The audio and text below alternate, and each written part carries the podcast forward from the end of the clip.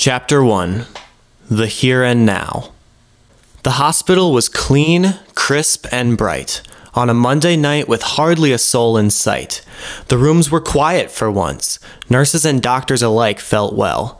No blood and no bad news for weary folks. If ever it were possible, there were smiles around the desks, and even a small talk or two. Unheard of in the emergency ward. And as fast, and as easily, it became chaotic, crowded, and bleak. The door crashed open with a deafening smash. Voices rose all around. The stretcher plowed through with an onslaught of doctors, towering over the unconscious boy. No attempt could make him wake. Despite frantic nurses and faithless diagnosis from worried physicians, the boy's slumber created a quiet, peaceful aura around his lifeless body, as though he was at peace amidst it all. They yelled and panicked outside his stretcher. Under the canopy of the boy's shut eyes, they all were little more than a muffled roar.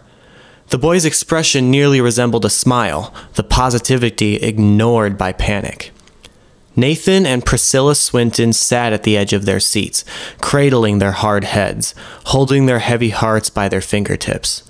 No one made notice of the 18 year old girl who ran through the emergency ward, behind all of them.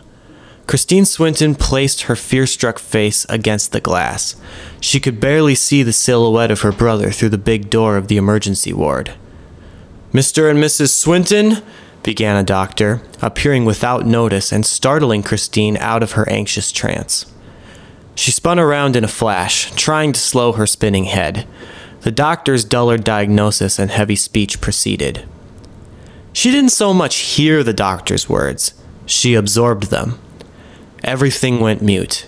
Christine's ears, thoughts, and surroundings were suppressed.